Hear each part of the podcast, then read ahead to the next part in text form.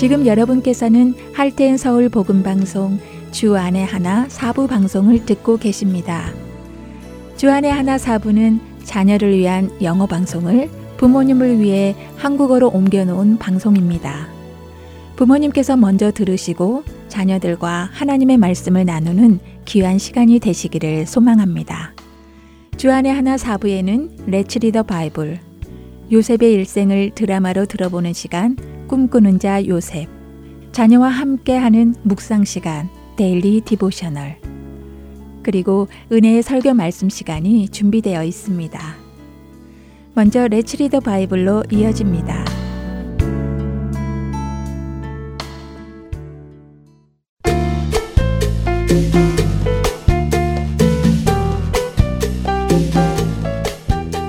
애청자 여러분 안녕하세요. Let's Read the Bible 진행의 함혜진입니다. 여러분은 하나님께 감사드릴 제목들을 생각해 본 적이 있으신가요? 하나님께서 내게 베풀어 주신 은혜들을 한번 생각해 보시면 어떨까요? 가능하면 그것들을 리스트로 작성해 보는 것도 좋을 것 같습니다. 그렇게 보면 하나님께서 내게 베풀어 주신 은혜들이 얼마나 많으며 내가 하나님께 감사해야 할 이유가 얼마나 많은지 알게 되기 때문이지요. 오늘 우리가 함께 읽을 시편 103편의 저자는 자신의 영혼에게 하나님을 찬양하라고 명령하며 시를 시작합니다. 내 속에 있는 모든 것들아 다 하나님을 찬양하라고 명령하지요. 그는 왜 자기 자신의 영혼에게 하나님을 찬양하라고 명령할까요? 시편 103편 3절에서 5절에 그는 이렇게 고백합니다. 그가 내 모든 죄악을 사하시며 내 모든 병을 고치시며 내 생명을 파멸해서 속량하시고 인자와 극률로 관을 씌우시며 좋은 것으로 내 소원을 만족해 하사 내 청춘을 독수리같이 새롭게 하시는도다. 하나님께서 나의 죄를 사해 주시고 나의 모든 병을 고쳐주시고 나의 생명을 구원해 주시고 나에게 사랑과 자비를 베풀어 주시고 좋은 것들로 내 삶을 채워 주시며 내게 늘 새 힘을 주신다고 고백합니다. 이절에 그는 하나님의 모든 은택을 잊지 말라고 스스로에게 명령하지요. 이후로도 그는 하나님께 감사해야 하는 이유들을 적어 내려갑니다. 그리고 자기 자신뿐 아니라 모든 피조물이 하나님께 감사하고 찬양해야 함을 이야기합니다. 시편 103편을 읽어보면 하나님의 은혜에 대한 그의 가슴 속 깊은 곳에서부터 우러나오는 감사가 넘쳐 나옵니다. 어떠세요, 여러분? 여러분도 하나님께 감사할 제목들을 써내려가 보지 않으시겠어요?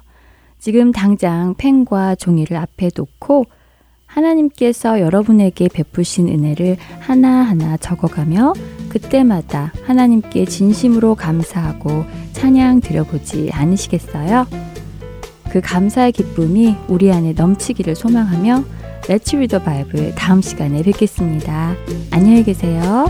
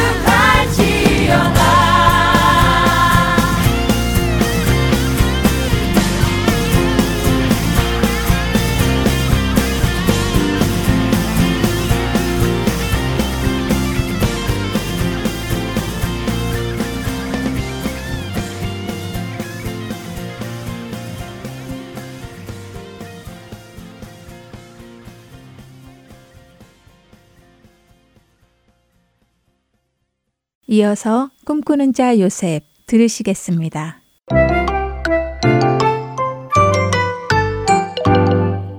애청자 여러분 안녕하세요. 꿈꾸는 자 요셉 진행의 박윤규입니다. 드디어 요셉이 당시 최고의 힘을 가진 애굽에서 바로왕 다음으로 힘을 가진 총리가 되었습니다. 형들에게 미움을 받아 미디안 상인들에게 팔려갔던 요셉. 애굽의 장관 보디발의 집에서 노예로 살던 요셉.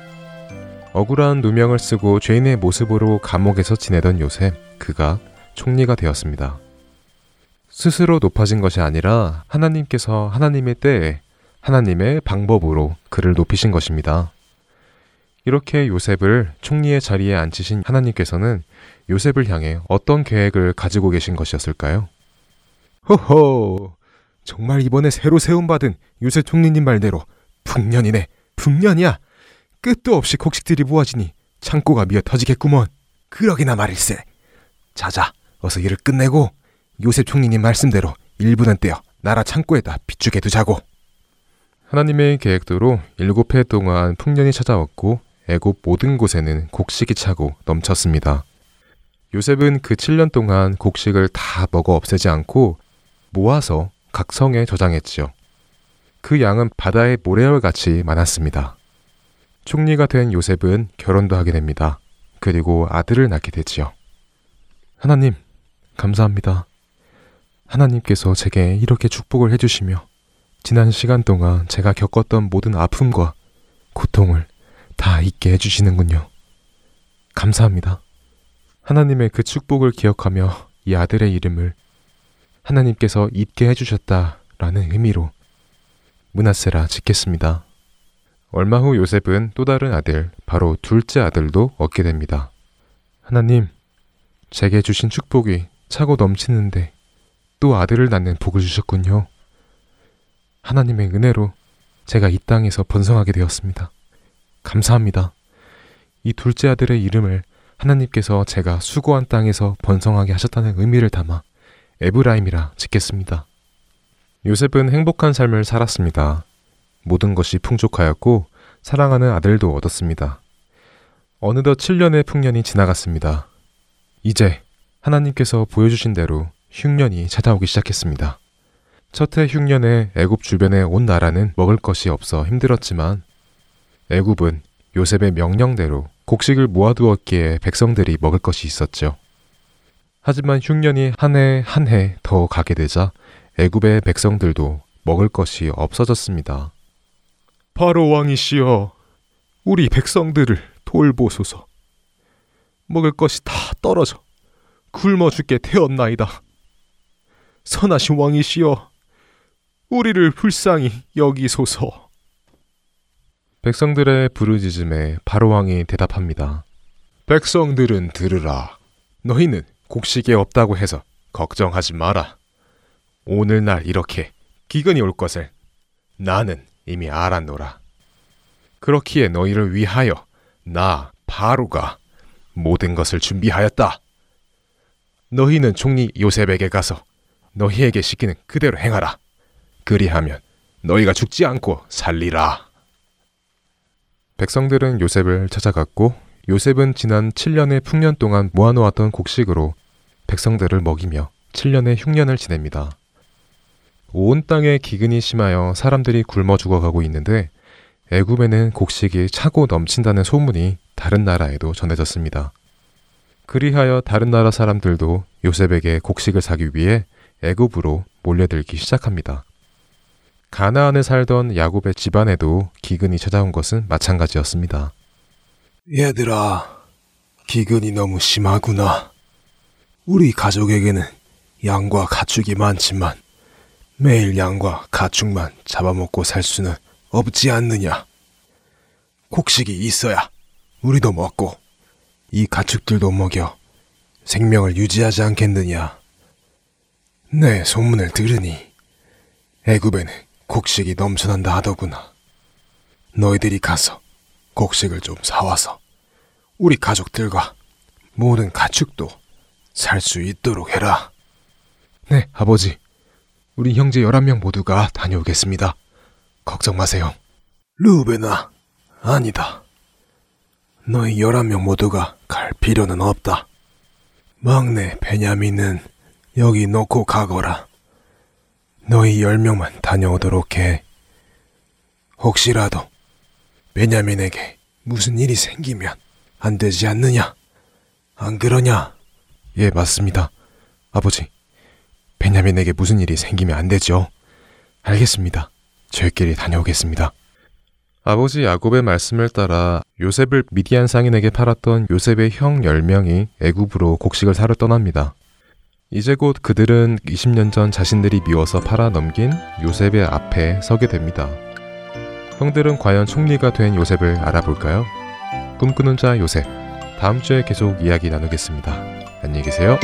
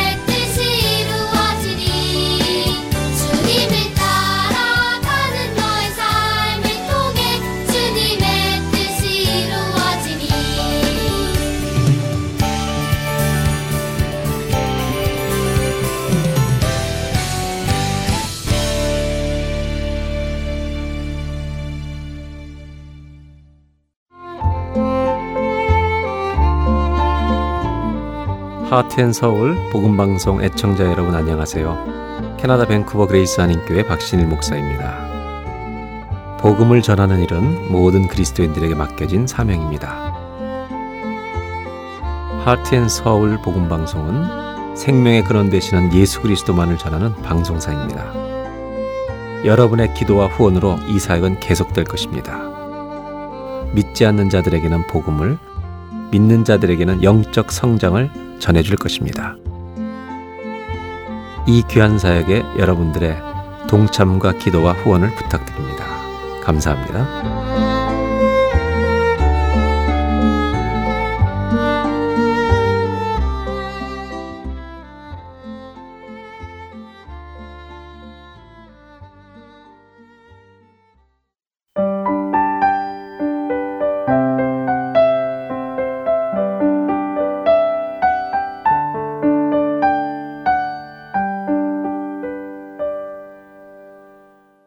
계속해서 Daily Devotional 보내드립니다.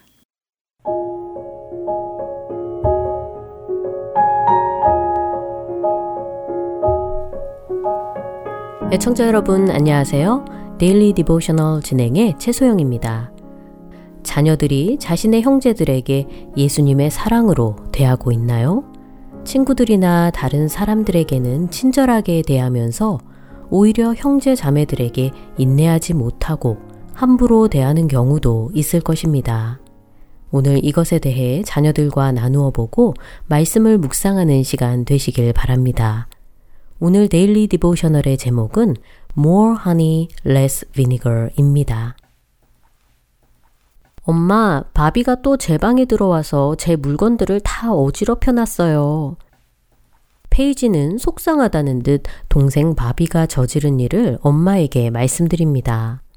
페이지의 방에 들어오신 엄마는 어지럽혀진 물건들을 보며 페이지에게 앞으로 바비를 더 잘 단속하겠다고 하셨지요. 아직 어린 바비는 종종 페이지의 방에 들어와 서랍을 열어보거나 종이에 낙서를 하거나 페이지의 물건을 가지고 놀곤 합니다. 페이지는 한숨을 쉬며 저스틴 오빠는 바비와 별 문제가 없어 보이는데 그 비결이 뭔지 궁금하다며 오빠에게 물어봐야겠다고 말했지요. 그리고 오빠에게 이것에 대해 물어보자 오빠는 옛날 속담에 식초로 파리를 잡는 것보다 꿀을 가지고 파리를 잡는 것이 훨씬 더 많은 파리를 잡을 수 있다는 말이 있다고 웃으며 말합니다. 무슨 뜻인지 모르겠다는 페이지에게 오빠는 이렇게 설명해 줍니다. 음, 이 말은 사람들과 잘 협력하기 위해서는 소리를 지르고 야단을 치는 것보다 친절하게 대해주는 것이 더 좋은 방법이라는 뜻이지. 나는 가끔 바비가 내 방에 들어와서 내가 공부를 하거나 어떤 일을 하고 있는 걸 그냥 보게 놔두곤 해. 그리고 제일 아래에 있는 서랍을 열어서 물건들을 꺼내봐도 뭐라고 하지 않아. 대신 깨질 만한 것이나 만지면 안 되는 물건들은 맨 위에 바비 손이 안 닿는 곳에 넣어두는 거야. 이렇게 하면 바비를 쫓아다니며 야단을 칠 필요가 없지. 저스틴 오빠의 말에 페이지는 차라리 그냥 소리를 지르고 혼내는 것이 더 쉬울 것 같다고 대답합니다. 그러자 오빠는 페이지에게 그럼 그렇게 소리 지르고 혼내서 바비와의 일이 잘 해결되었느냐고 물어보며 길게 본다면 혼내는 것보다 자신의 방법이 훨씬 쉬울 것이고 이것이 바비를 사랑으로 대하는 방법이라고 말하였지요. 또 바비는 아직 어려서 형과 누나가 하는 일이나 물건 등에 호기심이 많다는 것을 이해하고 바비가 형과 누나에게 환영받고 사랑받는다고 느끼도록 대해주어야 한다고 오빠는 덧붙였습니다. 예수님은 형제 자매가 함께하며 서로 예수님의 사랑을 보여주기를 원하신다고 엄마가 늘 말씀하셨듯이 말이지요. 오빠의 말에 페이지는 노력해보겠다고 하며 고맙다고 대답합니다. 또한 저스틴이 자신의 오빠이고 바비가 자신의 동생이라는 것이 감사하다며 오빠가 가르쳐 준 대로 잘 해보겠다고 페이지는 결심합니다. 자녀들에게 형제나 자매가 자신의 물건을 멋대로 만져서 화가 난 적은 없었는지 물어보세요. 자꾸 내 물건에 관심을 갖는 어린 동생들이 있는 경우도 있겠지요. 동생이 멋대로 나의 물건을 만지는 것은 잘못된 행동이지만 동생에게 화를 내는 대신 인내하며 친절하게 대해주도록 자녀들과 이야기해 보시기 바랍니다. 이렇게 대해주다 보면 동생과 더 좋은 관계를 갖게 되며 또 좋은 결과를 보게 될 것입니다. 무엇보다 이것을 통해 예수님의 사랑을 보여주고 있는 것임을 자녀들에게 가르쳐 주세요. 오늘 자녀들과 묵상할 말씀은 시편 133편 1절 보라 형제가 연합하여 동거함이 어찌 그리 선하고 아름다운고입니다. 형제 자매 간에 예수님의 사랑 안에서 연합하며 함께하는 우리 자녀들 되길 소망하며 Daily Devotional 마칩니다. 안녕히 계세요.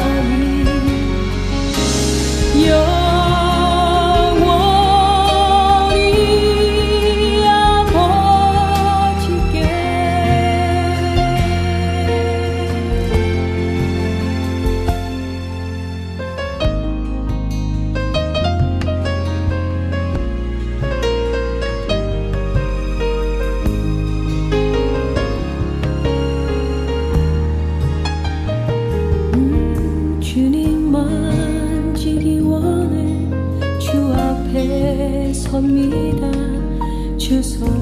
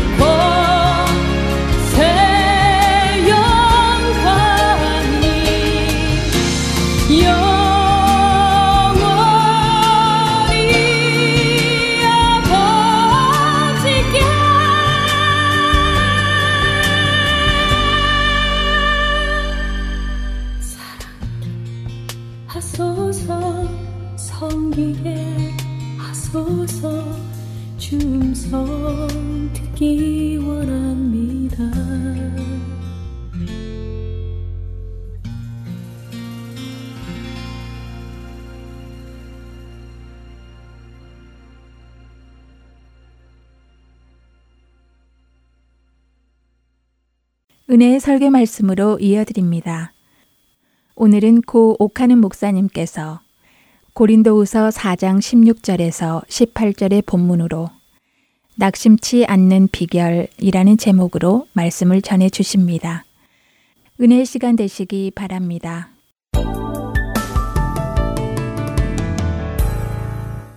오늘 우리가 읽은 본문은 낙심을 할 수밖에 없는 상황이 우리 주변에 있지만은 낙심을 해서는 안 된다는 것을 가르쳐 줍니다. 낙심을 해서는 안 된다. 오히려 낙심보다도 하나님 앞에 더 기뻐하고 용기를 가져야 된다고 오늘 본문은 가르쳐 줍니다. 4장 8절 9절 보면은 사방으로 우겨 쌓이는 일을 날마다 당하다시피 했고 답답한 일을 한두 번 당한 것이 아니며 구절에 가서 핍박을 받아도 날마다 돌멩이에 맞고 매를 맞고 감옥에 가는 것을 그저 밥 먹듯이 하던 사람이요 거꾸로 트림을 당하고 그래서 망하는 것처럼 보여가지고 바울의 생애야말로 마치 예수 그리스도의 죽음을 자기가 대신 짊어지고 가는 것 같이 느꼈습니다. 그러면 흔히들 묻기를 왜 바울은 그렇게 믿음이 좋고 기도를 그렇게 많이 하는 사람인데도 그렇게 문제점을 안고 인생을 살았느냐 묻는다면 그 사람은 선교사였기 때문에 하나님께서 그와 같은 에, 어려운 고통 속에 두셨다고 그럽니다. 그러면 선교사 아닌 사람들은 100%다 하나님 앞에 응답받아야 되지 않느냐 그 말이에요. 그런데 우리는 그와 같은 낙관론에 비해서 현실은 너무나 비참합니다. 아무리 신앙이 좋아도 아무리 기도를 많이 해도 우리 앞에 문제는 그대로 남아있을 때가 많고 아무리 우리 자신이 하나님 앞에 매달려도 하나님은 문제를 제거하지 아니하고 계실 때가 많아요. 그렇다면 하나님은 죽으셨나요? 그렇다면 성경은 다 거짓말이에요? 아니면 믿음이 다 엉터리인가요? 무엇이 잘못되기는 된 것 같습니다. 그런데 우리가 성경을 분명히 좀 더 냉정하게 보면은 문제 해결이 안 됐다고 해서 하나님이 죽으신 것도 아니고 내 기도가 응답받지 못한다고 해서 내 기도가 잘못된 것도 아니고 나에게 문제와 나에게 고통이 그대로 남아있고 어떤 때는 예수 잘 믿는 사람도 실패하는 이유가 어디 있느냐? 하나님께서 다르게 우리를 다루시는 목적이 있어서 그래요. 그러므로 낙심을 해서는 안 된다는 말입니다. 세 가지를 오늘 생각하십시다 첫째로 16절을 근거해 가지고요 우리의 겉사람은 후패하지만은 낙심하지 아니할 이유는 우리의 속은 그 대신 날로 새롭게 되기 때문이다. 쉽게 말로 하면은 나이를 먹어감에 따라서 우리의 영적 자아는 날마다 새로워지기 때문에 나이 먹어가고 그 다음엔 어, 늙어간다고 해서 낙심해서는 안 된다는 것입니다. 여기서 후패, 후패가 뭔지 아시죠? 영어로 말하면 wasting away인데요. 에이, 점점 점점 시들어간다, 시들어간다 뜻입니다. 그러니까 우리 몸이 말이죠. 아무리 아름답고 반들거리고 윤기가 있지만은 나이가 먹어감에 따라 점점 점점 윤기가 사라지고 자기가 자기 몸을 쳐다봐도 야 늙는구나 하는 생각이 들죠. 그렇죠.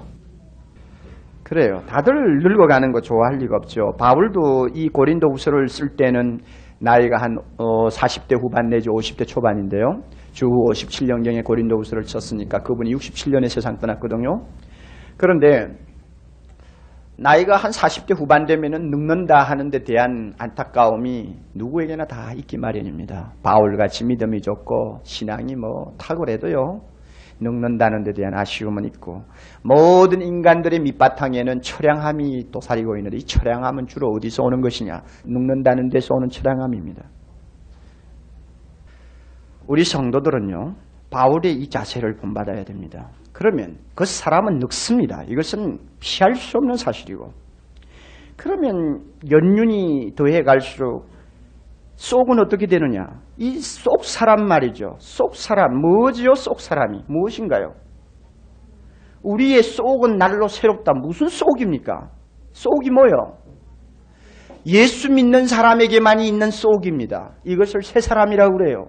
영의 사람이라고 그래요. 중생받은 자라고 그래요. 예수 믿을 때 하나님께서 우리 안에 새 사람을 태어나게 합니다. 영원히 사는 생명의 씨앗을 그 마음에 심어서 그 안에 새 사람이 태어납니다. 이 새 사람이 새 자예요. 그래서 나이를 먹어감에 따라서 우리의 신앙의 연조가 깊어지고 우리가 신앙생활을 하면 할수록 우리의 속사람은 나도 모르게 점점 점점 자라가고 점점 점점 왕성해지고 젊어집니다. 그래서 신앙이 좋은 사람은 주로 어디에서 많이 찾을 수 있느냐? 나이가 좀 지긋한 사람 가운데서 많이 찾습니다. 젊은 여자들, 뭐 젊은 남자들 신앙 좋다고 까불까불해도 믿을 수 없는 거예요. 제가 그래서 20대, 30대 신앙 좋다고 떠들어도요. 뭐 그 신앙이 나의 생활을 절대적으로 지배하는 퍼센티지를 가만히 조사해보면 너무나 안정성이 없었어요. 마찬가지예요. 그런데 나이가 들에 따라서 점점 점점 우리의 신앙이 털을 닦기 시작하고 그 다음에 뿌리를 깊이 내리고 그 다음에는 그 내 속 자아가 하나님과 대면하는 그 차원이 얼마나 깊어지는지 모릅니다. 영적 교제가 얼마나 심오해지는지 모릅니다. 그러니 내가 나이를 먹어감에 따라 내 속사람이 그처럼 풍성한 영적 삶을 누릴 수 있다면 내 겉사람이 좀 새해가는 것이 무슨 상관이요. 우리 이런 눈을 좀 가지십시다. 내 겉사람이 아름다움이 점점 없어지면 질수록 내 속사람은 더 아름다워진다는 것을 믿음으로 확인하세요. 내가 젊음이 점점 점점 나를 떠남으로 인해서 세상 사는 데 있어서 서글픈 생각이 많이 들수록 나의 속 사람의 세계는 하나님으로 인해서 더 넘치고 풍성해진다는 것을 여러분이 확인하세요. 그럴 때 낙심하지 않습니다. 그래서 예수 잘 믿는 사람은 그 사람에 대해서 그렇게 신경 안 씁니다. 아무리 바르고 아무리 뭐 애를 써도 안 되니까요. 오히려 속 사람 어떻게 하든지 내가 영적으로 바로 살아보겠다고 하는 거기에 최선을 다합니다. 시골에 자랄 때 소나무를 많이 보았거든요. 근데 그 소나무가 어린 소나무일 때는 참 그 껍질이 참 아름다워요. 아름답고 반들반들합니다. 아주 좋아요. 그런데 이 소나무가 좀 커버리면 껍질이 툭툭 그냥 벗겨지면서 그냥 쪼개지면서 안에서 진이 흘러내리고 그냥 보기 싫게 돼버려요. 그것이 무엇을 의미하는지 알아요? 겉이 반들반들하고 아름답게 보이는 소나무는 속이 약합니다. 그러니까 겉이 싸는 거예요. 겉으로 점구 아름답고 모든 것이 활기가 넘치는 것 같이 보이는 사람이 영적 속 사람이 약해요. 그럴 때가 많아요. 그러기 때문에 사람들의 생각은 자연히 속 사람보다도 그 사람에 더 치중을 합니다. 여러 젊은이들, 여러분들은 눈을 바꿔야 합니다. 그 사람에다가 치중하지 마세요. 오히려 속 사람을 여러분이 중시해야 합니다. 소나무가 나이가 많아지면은 쏙이 알찹니다. 쏙이 알차요. 그렇기 때문에 껍질이 벗겨지고 껍질이 터져 나가도 그렇게 큰 영향을 받잖아요. 쏙이 든든하니까요. 껍질의 영양, 껍질의 그런 큰 그 혜택을 받지 않아도 되는 겁니다. 마찬가지로 우리가 나이를 먹어감에 따라서 그 사람이 좀 후패해가도 우리의 속 사람이 튼튼하게 자라면 문제가 없어요. 더 기뻐하고 더 감사하고 있습니다. 아마 우리 교회는 저와 같이 늙을 겁니다. 점차 점차 제가 개척교회 시작할 때 모이신 30대, 40대가 제가 50대 될 때 같이 40대, 50대가 다 될 것입니다. 그럴 때 여러분들 절대로 늙은 티를 내서는 안 되고 늙었다고 자탄해서는 안 됩니다. 지금부터 약속하세요. 오히려 내가 나이가 들에 따라서 주님을 위해서 살 수 있는 속 사람은 더 넘친다. 자부할 수 있어야 됩니다. 여기에 연세 많으신 분들 절대 여러분들 낙심하지 마세요. 나 젊은 사람들하고 비교해 볼 때 너무 떨어진다고 생각지 마세요. 오히려 속 사람은 젊은 사람보다 더 알찹니다. 아멘입니까? 아멘이죠. 예. 그러니까 여러분 그 사람 좀 아름답게 해보려고 뭐 그 사람 좀 꾸며보려고 너무 그렇게 그 정형 외과 수술 다니지 말고 그 돈 있으면 쏙 사람 알차게 하는 데다 더 쓰세요. 그럼 100년 만년 해봐야 소용도 없어요. 결국은 나중에 주름살이 지기 마련이니까요. 쏙 사람을 가지고 자랑하세요. 두 번째로는요. 17절 가지고 봅니다. 우리의 잠시 받는 환란에 정한 것이 지극히 크고 영원한 영광에 중한 것을 우리에게 이루게 함이니 이 말씀을 쉽게 말하면 현실의 문제와 고통은 내세의 영광을 얻게 하는 수단이다. 그러므로 우리는 낙심할 필요가 없다고 나옵니다. 현실의 문제와 고통은 내세의 지극히 큰 영광을 우리에게 안겨주는 수단이다. 그러므로 우리는 낙심해서는 안 된다. 바울은 자기 자신이 낙담을 할 만한 일들이 많았죠. 바울이 병이 있었어요, 없었어요? 육신의 가시가 있었어요. 왜 신앙 좋은 그런 사람에게 병이 있나요? 왜 신앙 좋은 목사에게 병이 있어요? 왜 신앙이 좋은 집사님들에게 병이 안 떠나는 일이 있나요? 이유가 있다니까요. 하나님이 기도한다고 뭐 다 들어주는 줄 아세요? 바울에게 어려운 문제가 바깥으로 안쪽으로 많았어요. 너무나 너무나 지칠 정도로 많았어요. 그런데도 바울은 낭망하지 않았습니다. 왜 그런가요? 바울은 자기가 현실적으로 받는 고통과 문제점 이런 것을 무엇으로 보았느냐면 잠시 받는 것으로 보았고 또 무엇으로 보았나요? 경한 것으로 보았습니다. 경하다는 말은 가볍다는 말입니다. 가벼운 것으로 보았습니다. 그러면 잠시 지나가는 것이다. 가벼운 것이다 하는 말을 할 때에는 비교하는 것이 있기 때문에 그렇게 나옵니다. 비교하는 것이 없으면 그런 말이 나올 수 없죠. 무엇과 비교했습니까? 영원한 영광과 비교를 했습니다. 영원한 내세의 영광과 현재 안고 있는 문제와 고통을 비교해 보았습니다. 그랬더니 영원한 영광이라는 배경에다가 현재 자기가 받는 고통과 문제를 갖다 놓고 보니 그까짓 거 아무것도 아니요. 그 다음에 금방 지나가는 것이라 하는 것을 그는 알았습니다. 그래서 그는 안으로 밖으로 들어오는 고통 앞에서도 그는 낙담하지 아니했고 문제를 안고 실험할 때도 그는 낙담하지 않았다고 했습니다. 여러분 배경이 중요합니다. 배경. 세상을 볼 때 무슨 생각을 하느냐 하는 것은 배경입니다. 이 세상을 어떤 관점으로 쳐다보느냐 하는 것은 배경입니다. 나에게 오는 문제와 고통을 어떤 자세로 대하느냐 하는 이 마음의 태도 이것은 배경이요. 그림을 그리시는 분들 여러분 계시죠? 저 잘 모릅니다. 그러나 앞에 있는 그림에 나타난 사물의 성격은 배경이 배경이 결정해 줍니다. 소위 프라스펙티브를 알 수 있는 방법은 배경이에요. 배경이 있을 때 앞에 것을 알 수 있어요. 만약에 배경이 전혀 없다면 두더지가 파놓은 흙더미도 산처럼 보이기 마련입니다. 배경이 바로 되어 있지 아니하면 그림을 이해하지 못해요. 여러분의 마음속에 생각이 배경인데 어떤 생각을 하고 있습니까? 현실을 보는 생각이 어떤 생각이요? 바울처럼 그의 배경이 영원한 하나님 나라의 영광이 되어 있다면 현실을 보는 눈은 완전히 다릅니다. 그러나 바울처럼 내 안에 생각하는 그 생각의 사고의 배경이 영원한 하나님 나라의 영광이 되지 아니하고 있을 때는 뭔가 현실 문제는 심각해집니다. 하나님도 없는 사람, 내세의 삶의 소망도 없는 배경을 가진 사람이 이 세상의 문제를 생각할 때는 그야말로 얼마나 참담하게 생각을 합니까? 예수 그리스도에 대해서 아는 것이 없고 현재 삶에 대한 목적과 의미도 모르는 사람이 세속적인 생각의 배경만 가지고 이 세상의 문제를 쳐다볼 때 얼마나 암담한 생각을 하고 막연한 생각을 합니까? 배경이 중요한 것이요. 크리스찬의 다른 점은 배경이 또록또록하다는 겁니다. 정확한 배경 가지고 있다는 것입니다. 그러므로 생각이 똑발라요. 그 배경이 누굽니까? 하나님이요. 그 배경이 누구요? 예수 그리스도가 가르쳐 주신 진리요. 그 배경이 뭡니까? 주님을 통해서 발견한 영원한 내세입니다. 보이지 않는 영원한 내세가 내 생각의 모든 백그라운드를 좌우합니다. 여기에 비추어서 현실을 보기 때문에 보는 눈이 달라요. 달라요. 어떤 사람이 실패를 하면 그 사람 참 안 됐다. 그 이상은 생각을 못해요. 할 수가 없어요. 어떤 사람이 슬픔을 당하면 마치 비극이 몰려온 것처럼 생각하지 그 이상을 생각하지 못해요. 배경이 그 모양이니까요.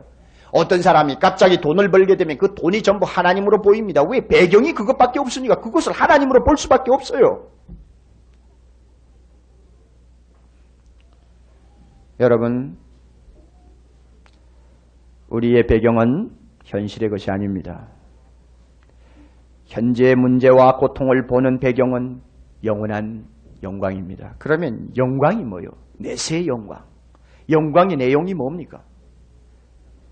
제가 볼 때 성경적으로 세 가지를 이야기할 수 있어요. 네, 이 영광. 바울이 쳐다보고 그 즐거워한 그 영광.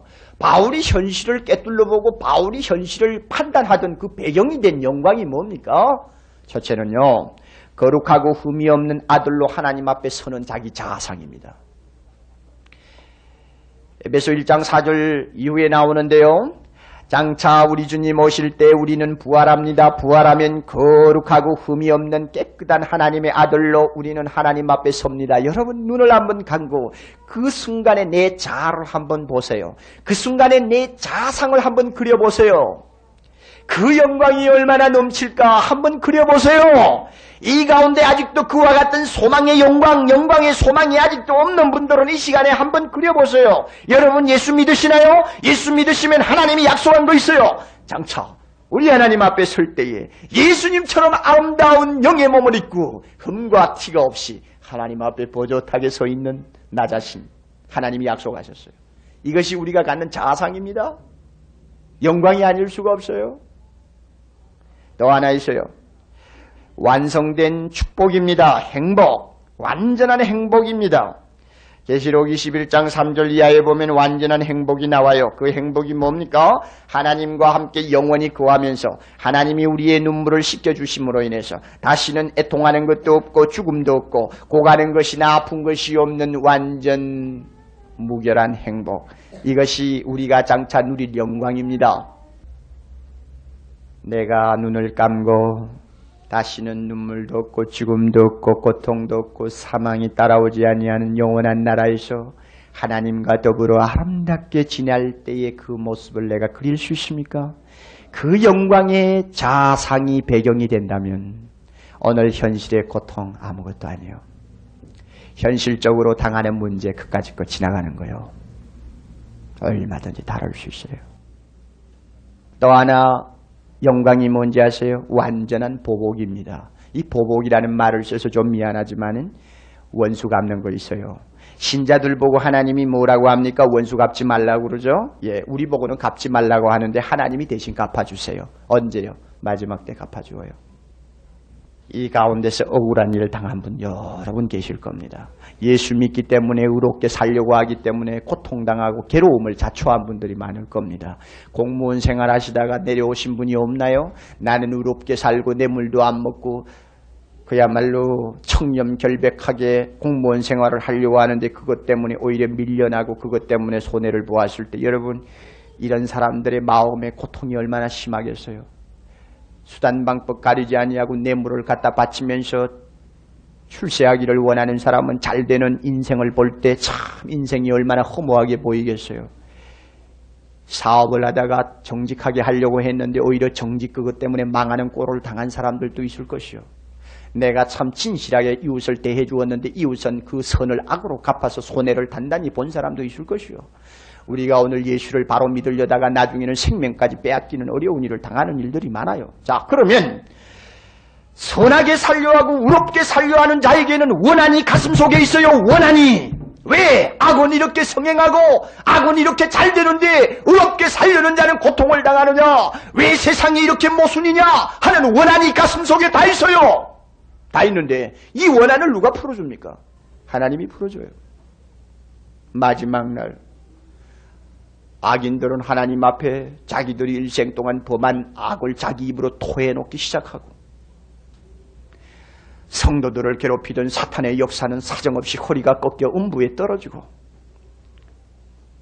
거룩한 자녀들의 피를 흘리던 무수한 살인마들은 전부 다 지옥으로 향하는 마지막 보복이 있어요. 누구 눈앞에 일어납니까? 성도들의 눈앞에 일어납니다. 그 보복은 우리에게 굉장한 영광이 됩니다. 하나님이 해주세요. 그러니 마지막 날 우리 앞에 일어날 그 모든 일들을 한번 눈을 감고 바울처럼 생각을 하면요. 현재 내가 좀 당하는 고통, 뭐 억울한 거, 뭐 괴로운 거 좀 있어도 에이 지나가는 거, 그죠? 지나가는 거. 나중에 하나님이 주실 그 영광 비하면 이거는 가벼운 거 아무것도 아니다. 자연히 바울처럼 느끼게 됩니다. 그래서요. 하나님께서는 지혜로우신 분이기 때문에 자기 자녀들에게 현실의 문제와 고통을 전부 다 제거해 주지 않고 남겨놓으실 때가 있습니다. 이 가운데서 1년을 기도해도 내 문제가 해결되지 아니하는 분 있죠? 2년을 기도해도 하나님이 안 들어주는 분 있죠? 예수를 잘 믿는데도 가난이 따라다닐 때가 있어요. 문제가 있어요. 믿음으로 바로 한다고 했는데 사업이 실패할 수도 있어요. 100% 전부 다 된다고 하는 말은 사기꾼이에요. 거짓말이요. 안 될 때도 있어요. 아무리 하나님 앞에 매달려도 하나님이 가만히 계실 때도 있어요. 오, 하나님 왜 나에게 이와 같은 문제와 고통은 떠나지 않고 나를 이렇게 엄습합니까? 내 믿음이 적어요? 아니요, 믿음이 안 적어요. 하나님이 안 계세요? 아니요, 하나님 계세요. 왜요, 그런데? 하나님께서 문제와 고통을 그대로 남겨두심으로 우리의 눈을 저 영원한 영광으로 돌리게 만듭니다. 드디어 캄캄함 속에서 놀라운 은혜를 받도록 해줍니다. 하나님의 지혜로운 방법이에요.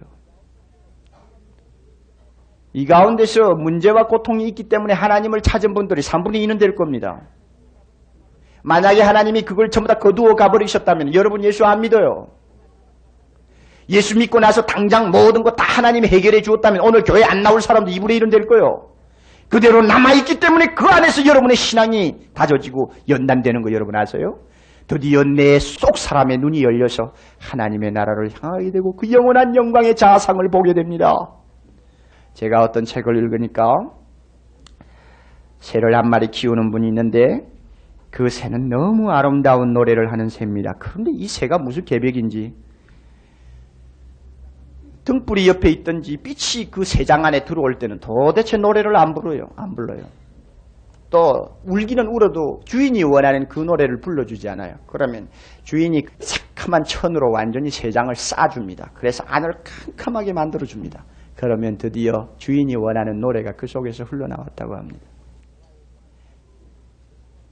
우화에 보면 나이팅게일이 가장 아름다운 노래를 부를 때는 가시에다가 가슴을 대고 있을 때라고 하는 말이 있죠.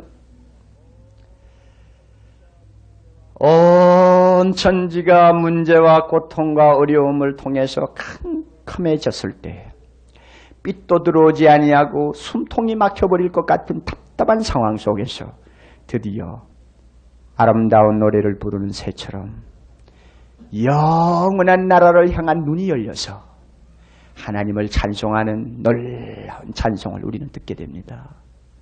하나님이 그걸 원하는 거예요. 값싸게 밝은 천지에서 내가 하고 싶은 것 다 하면서 향락하면서 썩어 빠진 그런 소리를 하고 노래를 부르는 거 원하지 않고요. 차라리 그거 다 없애고 캄캄한 곳에 집어넣어서 그 속에서 영안이 열려가지고 하나님 찬송하는 거 하나님이 원한단 말이에요. 영원한 영광을 내다보는 사람 되기를 원해요.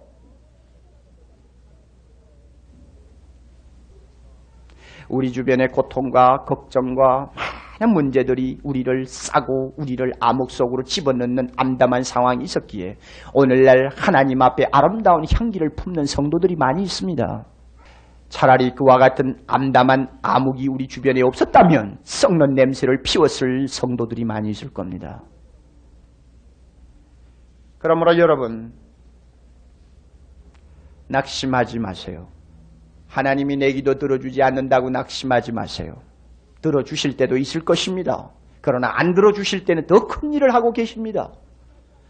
나에게 예수 믿어도 문제가 떠나지 않는다고 낙심하지 마세요. 하나님이 어느 땐가 그 문제를 해결도 해 주실 겁니다. 그러나 해결해 주시지 아니할 때는 더 큰 일을 하십니다. 영원한 나라의 영광을 바라보게 합니다. 그리고 모든 세상의 문제를 쳐다보는 내 마음의 눈의 배경을 하나님 나라의 영광으로 대치시킵니다. 그 나라의 것과 비교해 보세요. 얼마든지 이길 수 있어요. 하나님은 절대로 어리석은 분이 아닙니다. 세 번째로요. 18절 읽습니다. 우리의 돌아보는 것은 보이는 것이 아니요 보이지 않는 것이니 보이는 것은 잠깐이요 보이지 않는 것은 영원함이니라. 왜 오늘 우리가 눈에 보이는 것 때문에 낙심하지 않아도 됩니까? 많은 경우에 눈에 보이는 것을 다 가지지 못하는 안타까움이 있지 않아요? 갖고 싶은데도 내 것이 안 되는 고통이 있지 않아요? 가지려고 무수히 애를 썼는데도 남의 손에 들어가는 거 보지 않아요? 현실적인 것은 우리에게 고통을 주고 어떤 때는 낙심을 줍니다. 그러나 보이는 것이 나를 실망시킨다고 해서 낙담하지 말라 그겁니다. 왜? 보이는 것은 잠깐이요. 보이는 것은 지나가는 것이요. 우리는 경험적으로 잘 알고 있습니다. 오히려 보이지 않는 것이 있습니다. 영원한 것이 있습니다. 바울은 그것을 쳐다보고 그는 오히려 감사했습니다. 사탄은 사탄은 지금도 크리스찬들 앞에 천한만국의 영광을 자주 갖다 놓습니다. 예수님이 광야에서 시험 당할 때 높은 산에 끌려 올라갔습니다. 마귀가 예수님을 높은 산에 올려놓고 예수님 앞에 보여준 것이 뭡니까? 눈에 보이는 안목의 정욕입니다. 온 천하에 아름답고 부귀와 영화와 좋은 것 다 눈앞에 내어놓고는 나에게 줘라라 그러면 내가 이 모든 건 네게 주마 사랑하시는 여러분들 오늘 크리스찬들을 유혹하는 마귀들은 성도들 앞에 이 세상의 아름다운 것을 되도록이면 박람회처럼 보이도록 하려고 노력을 하고 있습니다. 눈에 보이는 거, 갖고 싶은 거, 누리고 싶은 거, 이런 것들을 성도들 앞에다 갖다 놓고는 성도들을 유혹합니다. 그래서 성도들 가운데서도 날마다 날마다 그런 것들을 갖지 못한 안타까움과 고통을 안고 허덕이는 사람들이 있어요. 여러분, 바꾸세요. 만약에 여러분의 마음이 바뀌고 여러분의 눈이 바뀌지 아니하면 크게 실망하고 나중에는 패배합니다. 여기에서 돌아보는 것 하는 말이 나왔죠. 우리의 돌아보는 것, 이 돌아본다는 말 σκοπεῖν이라고 하는 단어입니다. σκοπεῖν 헬라어로 이것은 본다는 막연한 단어 βλέπειν하고 틀립니다. βλέπειν은 막연히 그저 본다는 말이고 σκοπεῖν이라는 말은 주의 깊게 눈동자를 고정하고 유심히 보는 걸 말합니다. 옛날에 항해하는 선원들은 바닷길에 무엇이 있나 없나 육지가 가까워지나 안 가까워지나 하는 걸 야밤중에 살필 때는 어떻게 하나요? 주변에 환하게 불을 켜놓고 주변을 봅니까? 아니면 불을 다 끕니까? 불을 다 겁니다. 전부 불을 빼. 되도록이면 주변에 빛이 없어야 돼요. 그리고는 그것도 모자라서 눈 위에다가 손을 이리 얹고는 빛을 별빛까지도 전부 막고는 앞을 유심히 어두움 가운데 뚫어지게 쳐다봅니다. 쳐다볼 때 앞에 무엇이 있는가를 알게 됩니다. 이것이 바로 여기에 나오는 되돌아본다는 말이요. 스코페인이라는 말입니다. 여러분, 지나가는 이 신기루와 같은 현실 속에서 안목의 욕심을 자극하는 많은 세상적인 것 가운데서 저 하나님 나라의 것, 보이지 않는 것, 영원한 것 보려면요. 스코페인이 되어야 돼요. 믿음의 눈을 예리하게 뜨고 주변에 현란하게 움직이는 빛들을 전부 차단하고 열심히 열심히 그 보이지 않는 것을 향해서 마음의 눈을 열어야 합니다. 그럴 때 그리고 주의 깊게 살펴야 합니다. 그럴 때 영원한 것, 영원한 것 그것이 나를 기다리고 있다는 것을 드디어 보게 되는 것입니다.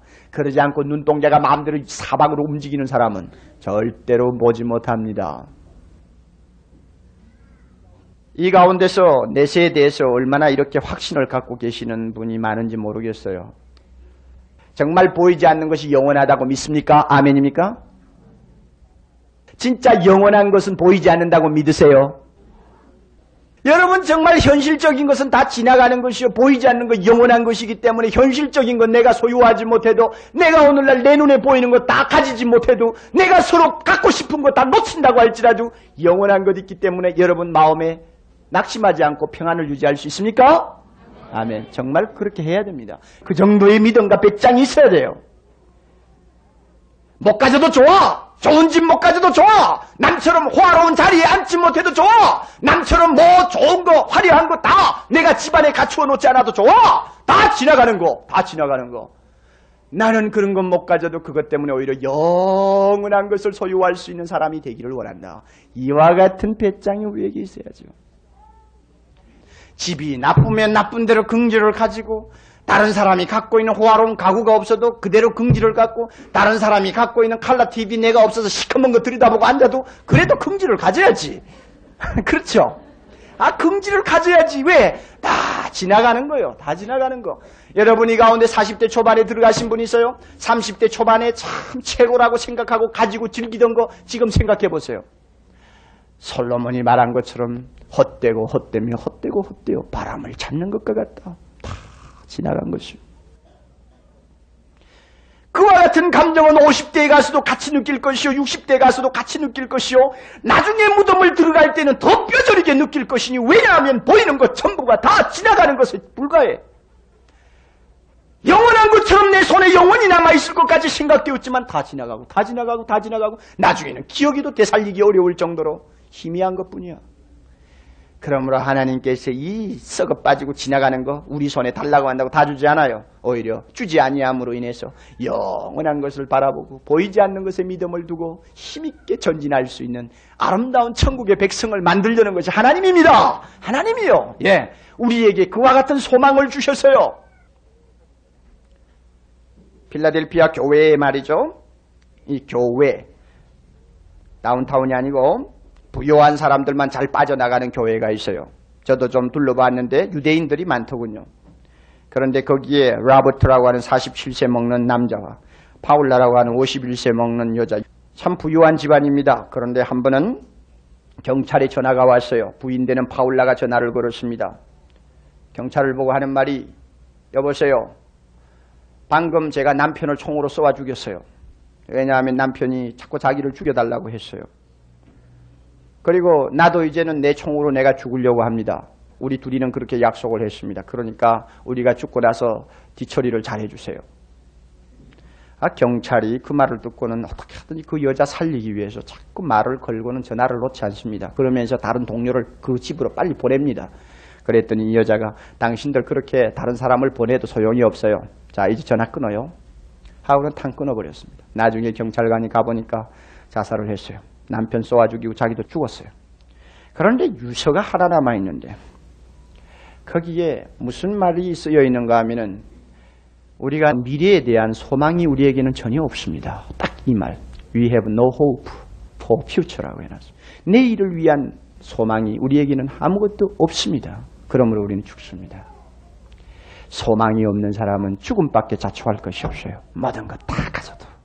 보이는 것만 쳐다보고 허덕이다가 나중에는 아무것도 없는 것을 발견했을 때 그것이 아무것도 아니라는 것을 알았을 때 그들은 절망과 낙담 속에서 일어나지 못합니다. 그러므로 하나님께서 당신의 사랑하는 자녀들에게는 오히려 금방 없어질 것 차라리 손에 덜 주고 그것 때문에 영원한 거 없어지지 아니하는 거 거기에 대해서 눈을 뜨게 만듭니다. 얼마나 하나님이 감사해요. 얼마나 고마운 분이요. 얼마나 좋으신 분이요. 우리로 하여금 쏙지 않도록 하기 위해서입니다. 그러므로 사랑하시는 형제 여러분들, 여러분에게 고통스러움이 있습니까? 문제가 많아요. 해결이 안 되고 1년, 2년, 3년을 괴롭혀요. 여러분 자꾸 나이가 늙어서 몸이 점점 점점 늙어가요. 여러분 눈에 보이는 거 갖고 싶은데도 갖고 싶지 못해서 오는 안달감과 좌절감이 있어요. 그러나 낙심하지 마세요. 하나님의 자녀에게는 그런 것이 문제가 아닙니다. 영원한 영광이 우리에게 있고 속 사람은 날로 새로워지고 보이지 않는 영원한 것이 우리를 기다리고 있습니다. 그러므로 낙심하지 마시고 날마다의 생활에서 크리스찬으로서의 긍기를 가지십시오. 그리고 하나님을 찬양하면서 삽시다. 용기 있게 삽시다.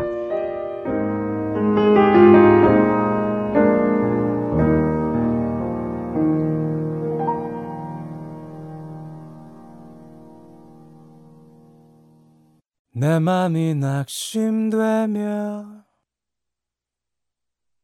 근심에 눌릴 때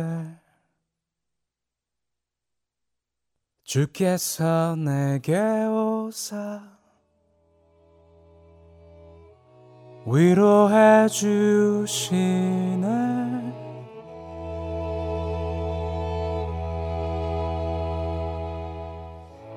가는 길 캄캄하 괴로움 많은 날. 주께서 함께하며 내 짐을 지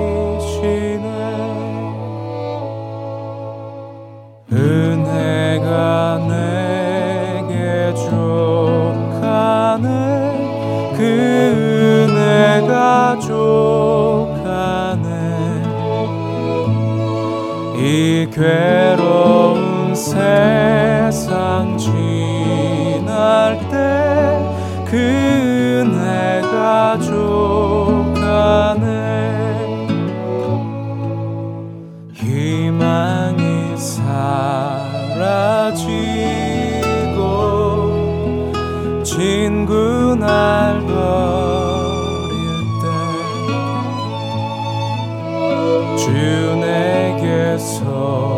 사귀며 새 희망 주시네. 싸움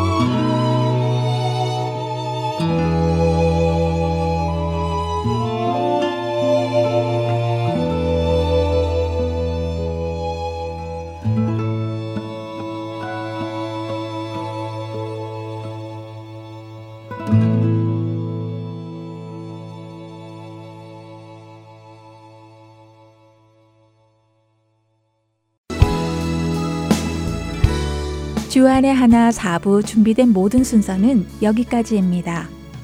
애청해주신 여러분들께 감사드립니다. 다음 시간에 다시 찾아뵙겠습니다. 안녕히 계세요.